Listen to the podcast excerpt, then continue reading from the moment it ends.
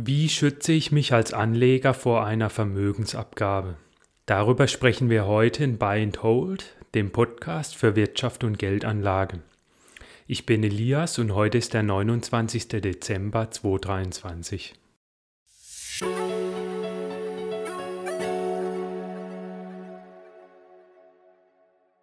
Heute sprechen wir über Vermögensschutz bzw. Asset Protection. Zuerst werde ich dabei erklären, was Asset Protection meint. Dann werde ich fünf Strategien zum Vermögensschutz vorstellen und dann werde ich erklären, welche vier Strategien nicht funktionieren. Also kurz ein paar Worte darüber, was Asset Protection ist.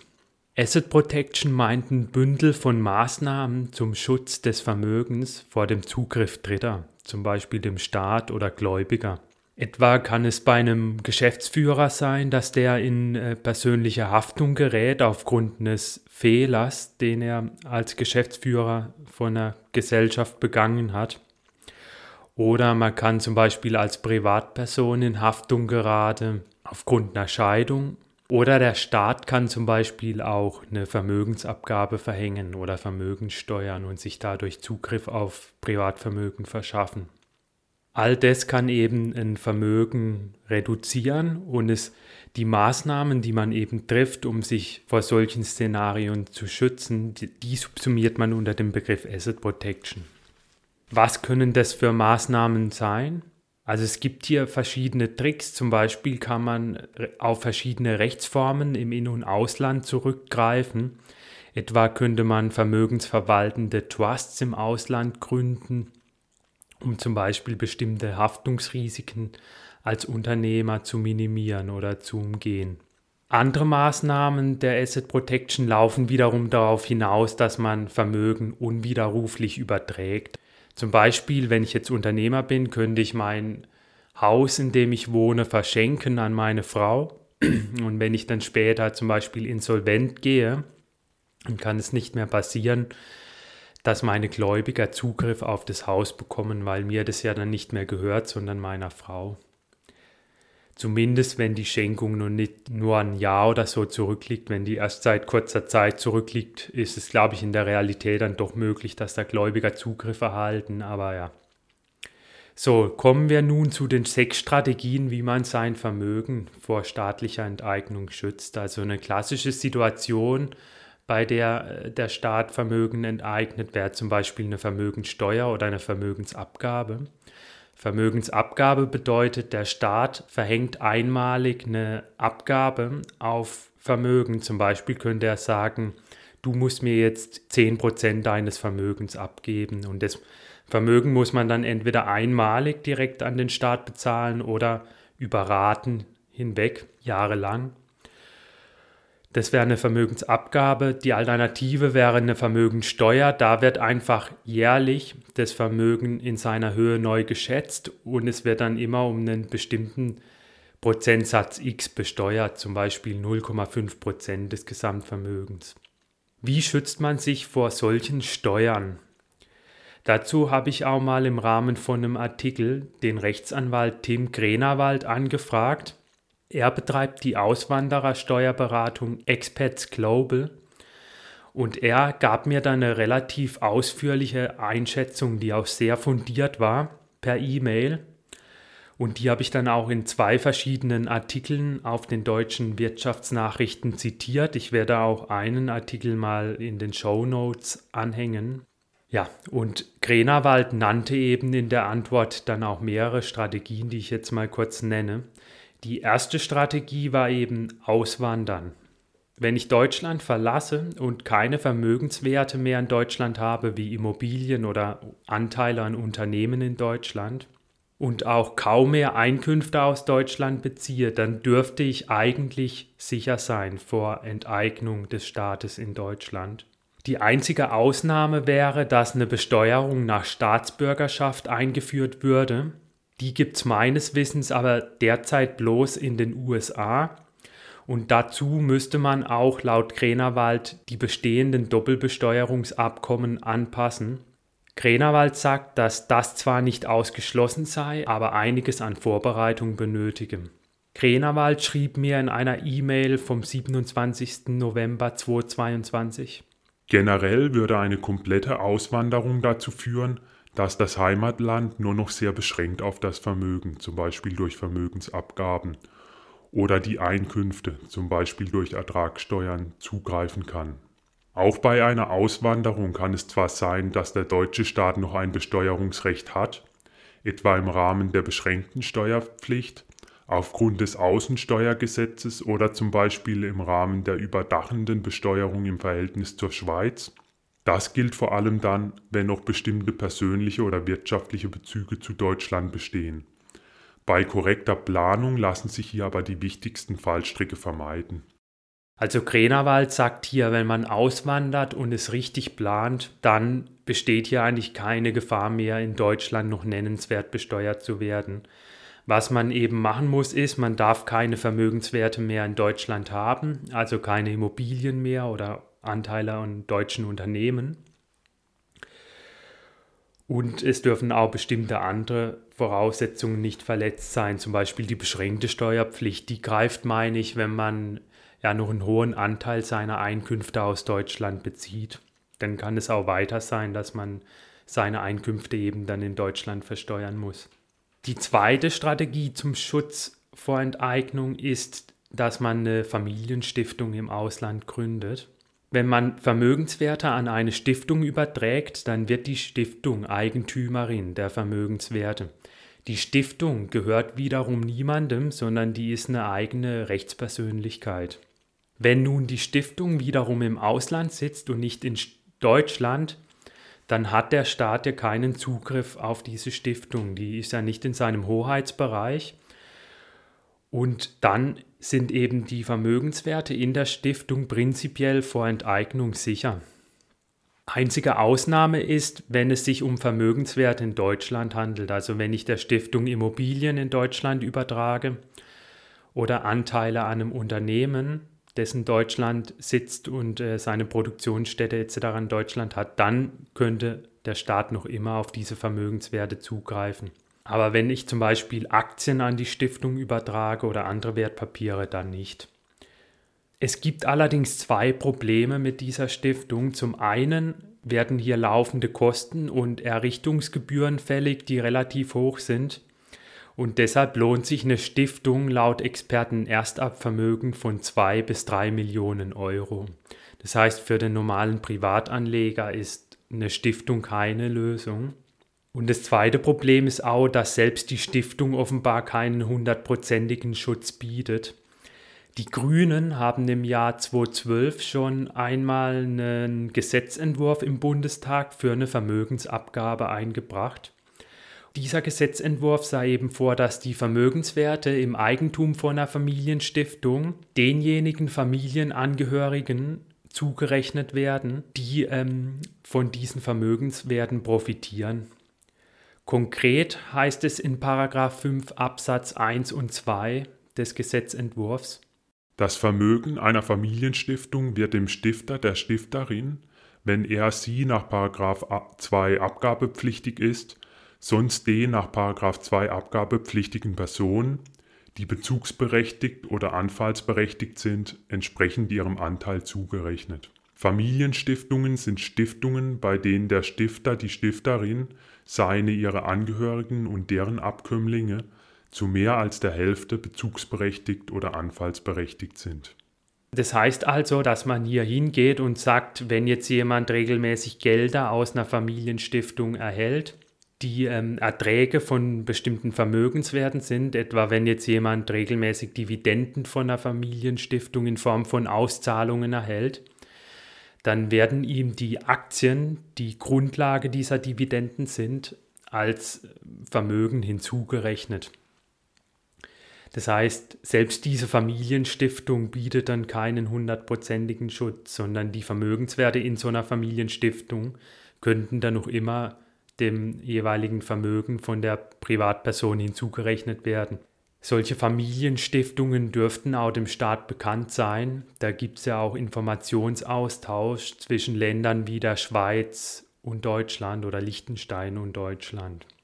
Das heißt, ich glaube, im Zweifel wäre es dann hier kein Problem, in Erfahrung zu bringen, welche Vermögenswerte in so einer Stiftung stecken und wer hier bezugsberechtigt ist.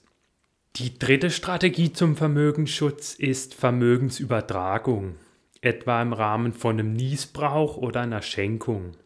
Niesbrauch ist ein lebenslanges Recht auf Nutzung eines Vermögenswerts und auf dessen Erträge. Zum Beispiel bei einer Immobilie oder einem Wertpapierdepot. Etwa ist es bei einem Immobilienniesbrauch so, dass der Niesbrauchnehmer lebenslang dann in einer Immobilie wohnen darf und die auch vermieten darf, während die Immobilie selbst aber einem anderen gehört. Der Niesbrauch hat einen Vorteil, dass er eben auch einen Wert hat und dann den Wert des Vermögenswerts eben reduziert um den Niesbrauchwert. Zum Beispiel könnte es bei einer Immobilie sein, die eine Million wert ist, dass der Niesbrauch 300.000 Euro wert ist. Und wenn ich jetzt als Immobilieneigentümer mir ein Niesbrauchrecht zugestehe, dann würde ich nicht mehr eine Immobilie von einer Million Euro besitzen, sondern ich hätte nur noch einen Niesbrauch von 300.000 Euro und demjenigen, dem ich dann die Immobilie übertrage, der hätte eine Immobilie im Wert von 700.000 Euro und nicht von einer Million, weil eben ich noch darin wohne und ich auch die Immobilie vermieten darf und das dann eben den Wert der Immobilie vermindert. Der Vorteil ist natürlich, dass dieser Niesbrauch dann die Höhe meines Vermögens reduziert weil ich als Niesbrauchnehmer, wenn ich den Vermögenswert übertrage, natürlich dann nur noch weniger Vermögen selbst habe. Zum Beispiel, wenn ich jetzt als Vater meine Immobilie an meine Kinder übertrage. Dadurch falle ich dann eventuell unter einen Freibetrag von einer Vermögenssteuer oder von, einem, von einer Vermögensabgabe. Etwa ist es im grünen Gesetzentwurf so, dass Vermögen unter einer Million Euro pro Erwachsenem steuerfrei sind. Dazu kommen dann noch 250.000 Euro pro Kind und weitere Freibeträge. Fällig würden dann bei den Grünen 1,5 Prozent des Vermögens pro Jahr über zehn Jahre hinweg. Die Partei Die Linke fordert eine Vermögensabgabe von 10 Prozent mit progressiver Staffelung und hat dabei dann Freibeträge von 2 Millionen Euro im Sinn für Privatvermögen und 5 Millionen Euro für Betriebsvermögen. Das heißt, wenn ich dann hier Teile meines Vermögens zum Beispiel an meine Kinder verschenke, die selbst weniger Vermögen haben oder an meinen Ehepartner, dann kann ich auch unter solche Freibeträge fallen und ja, bin dann eben sicher. Die vierte Strategie zum Vermögensschutz ist, dass man Vermögenswerte im eigenen Unternehmen belässt und diesen nicht aus dem Unternehmen zieht, beziehungsweise dass man Gewinne im eigenen Unternehmen wieder reinvestiert. Laut Tim Krenerwald könnte operativ notwendiges Betriebsvermögen nämlich steuerlich geschont werden, falls eine Vermögensabgabe eingeführt würde. Krenerwald schreibt dazu, Reinvestitionen in das eigene Unternehmen sind und bleiben steuerlich in vielen Fällen privilegiert, da sie Arbeitsplätze schaffen und nicht ohne weiteres ins Ausland verlagert werden können. Über Betriebsausgaben und Abschreibungen lassen sich so in der Regel stille Reserven schaffen, die zunächst von einer Besteuerung ausgenommen sind so gibt es beispielsweise aktuell für die unentgeltliche Übertragung von Betrieben weitreichende Befreiungen von der Schenkung bzw. Erbschaftssteuer von 85 oder sogar 100 Prozent. Diese gelten aber nur für das operativ notwendige Betriebsvermögen. Das sogenannte Verwaltungsvermögen ist auch hier von der Verschonung ausgenommen. Man kann also nicht einfach beliebig Grundstücke oder ähnliches in ein Unternehmen stecken und sie dann steuermindernd übertragen. Es ist zu erwarten, dass bei einer möglichen Vermögensabgabe ähnliche Maßstäbe angesetzt werden. Alles, was langfristig ertragreiches Kapital und damit sogenanntes Steuersubstrat schafft, liegt tendenziell im Interesse des Staates. Dieses wird eher geschont als privates Kapital, das zudem, mit Ausnahme von Immobilien, beweglich ist und leicht ins Ausland mitgenommen werden kann. Also Grenawald sagt hier, dass operativ notwendiges Betriebsvermögen, also Betriebsvermögen, das das Unternehmen wirklich benötigt, um seine Produkte herzustellen, zum Beispiel Maschinen. Ähm, solches Vermögen ist steuerlich privilegiert und wird vom Staat eher geschont, zum Beispiel bislang schon im Rahmen der Erbschaftssteuer.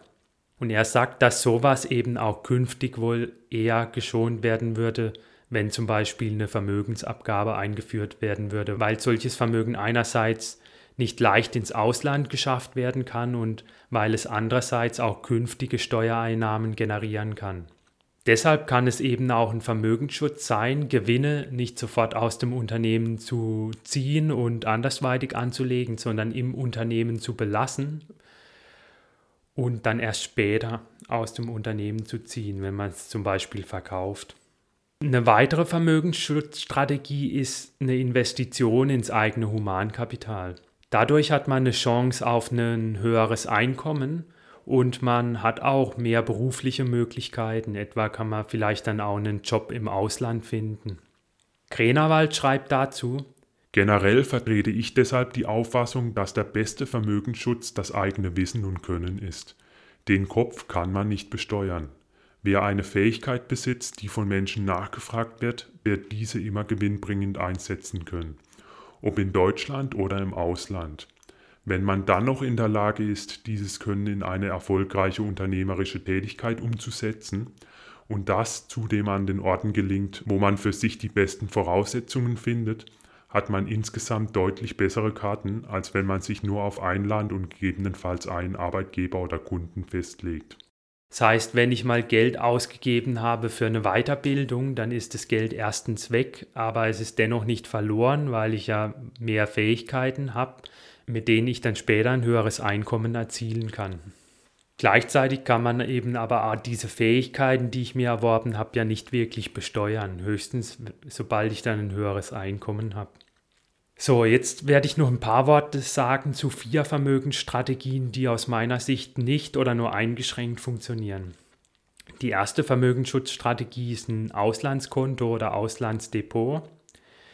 Ein Auslandskonto oder Depot schützt bloß vor einer Pfändung. Wenn ich jetzt zum Beispiel Gläubiger habe und die mein Konto pfänden lassen, dann ist es wesentlich aufwendiger für die, wenn die damit ins Ausland gehen müssen, vor allem ins Nicht-EU-Ausland, zum Beispiel in die Schweiz oder Liechtenstein.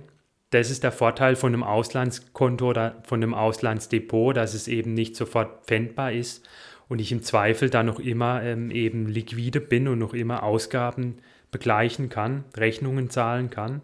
Sobald eben aber ein Gerichtsurteil vorliegt aus Deutschland, muss ich eben auch dann ähm, letztendlich hier ähm, mitarbeiten und diese Forderungen begleichen und kann dann dieses Geld nicht mehr am Fiskus irgendwie vorbeischleusen.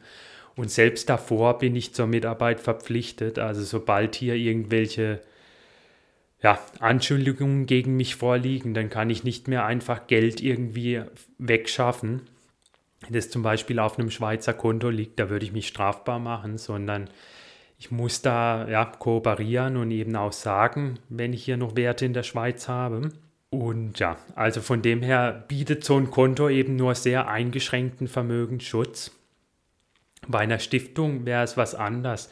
Da gehört mir das Vermögen selbst nicht mehr, sondern der Stiftung und da ist es dann schwieriger für Gläubiger noch auf diese Stiftung zuzugreifen. Das heißt, ein Auslandskonto oder ein Auslandsdepot bietet hier nur sehr eingeschränkten Schutz. Solange ich in Deutschland noch immer steuerpflichtig bin, kann das auch noch immer zum Beispiel vom Staat dann herangezogen werden.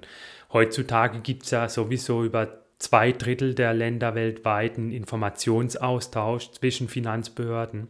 Das heißt, der Staat weiß dann da auch sehr schnell, ob ich da ein Konto habe oder nicht. Und selbst bei den Ländern wie jetzt Russland oder andere Länder, bei denen da noch kein Informationsaustausch besteht, kann da dann später noch immer ein Info Informationsaustausch eingeführt werden und ähm, Daten können da dann womöglich auch noch rückwirkend übertragen werden. Also selbst dort habe ich keine wirkliche Sicherheit.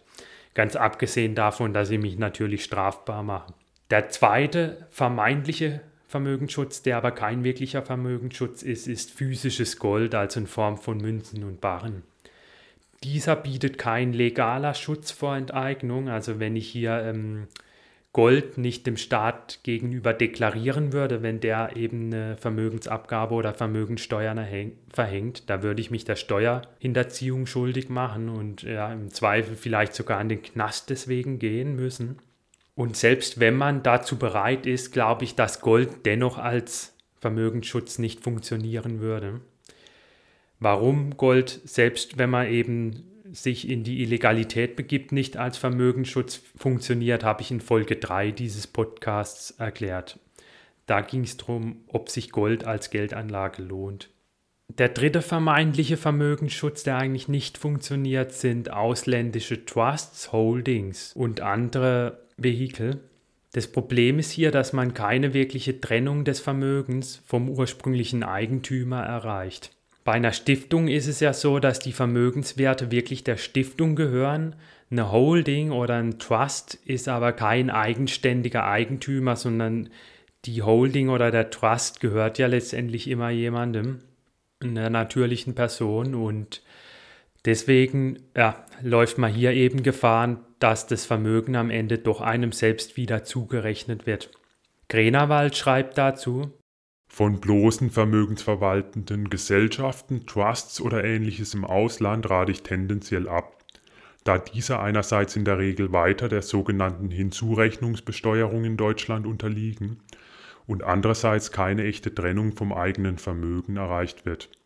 Bei einer Vermögensbelastung eines im Inland ansässigen Steuerpflichtigen wird prinzipiell das gesamte Vermögen einbezogen das war auch bei der Vermögensteuer bis 1996 so, wo ein Wohnsitz oder ein gewöhnlicher Aufenthalt im Ausland eine unbeschränkte Vermögensteuerpflicht begründet hat.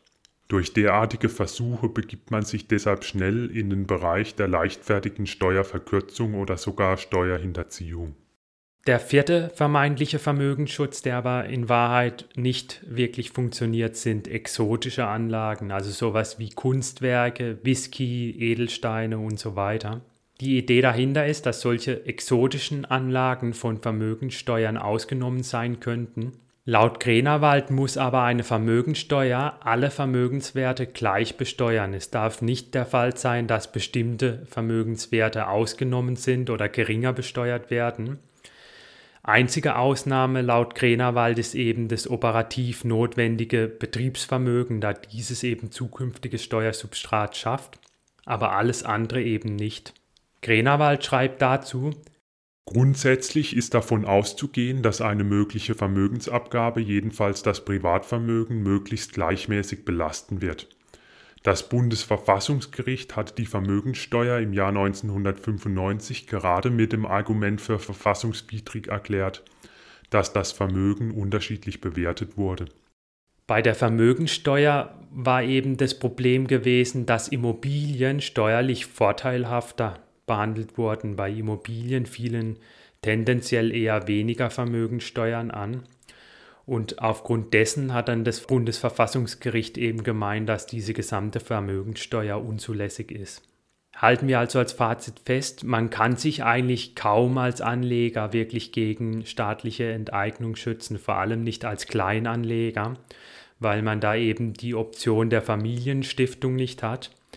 Die besten Strategien sind aus meiner Sicht noch der Niesbrauch bzw. die Schenkung, ich glaube, hier kann man als Kleinanleger schon mal sich absichern gegen bestimmte Szenarien. Zum Beispiel, wenn man jetzt eine relativ teure Immobilie hat, dann könnte man ja eben einen Niesbrauch zum Beispiel vereinbaren mit den eigenen Kindern, um ähm, ja, diese vor einer Besteuerung zu schützen, da solche Immobilien ja rasch mal mehrere Millionen Euro wert sein können und ein Niesbrauch da ja, relativ wertvoll sein kann, gerade wenn man selbst noch nicht sehr alt ist, sondern vielleicht erst 60 oder 65 und deshalb zu erwarten ist, dass man noch länger in der Immobilie wohnt. Eine andere Strategie ist sicherlich auch, dass man verstärkt in sein Humankapital investiert, aber hier wird man sicherlich auch keine riesigen Summen investieren können. Man kann vielleicht Geld in die Ausbildung der Kinder investieren, wenn man jetzt schon älter ist. Aber auch hier wird man wahrscheinlich keine wahnsinnig großen Summen unterbringen können, da ja in Deutschland ohnehin die Universitäten und so weiter kostenlos sind. Und ja, jedenfalls ist von Gold und anderen exotischen Anlagen eher abzuraten zum Vermögensschutz. Das war's auch schon mit der heutigen Folge. Wenn ihr zukünftig keine Folgen mehr verpassen wollt, dann abonniert gerne den YouTube-Kanal bzw. den Podcast-Kanal, auf dem ihr die Folge heruntergeladen habt. Ihr könnt auch meinen Newsletter abonnieren, falls ihr regelmäßig im E-Mail-Postfach über neue Folgen informiert werden wollt. Die E-Mail geht nicht öfter als einmal pro Woche raus. Link zur Newsletter-Anmeldung findet ihr ebenfalls in der Beschreibung des Podcasts oder des Videos. Schaut auch gerne in die alten Folgen rein. Dort ging es unter anderem darüber, ob Gold-ETCs sicher sind. Und in einer weiteren Folge habe ich mir angeguckt, warum finanzielle Repression droht, also relativ geringe Zinsen und erhöhte Inflation auf lange Sicht. Dann darf ich mich von euch verabschieden und bis bald.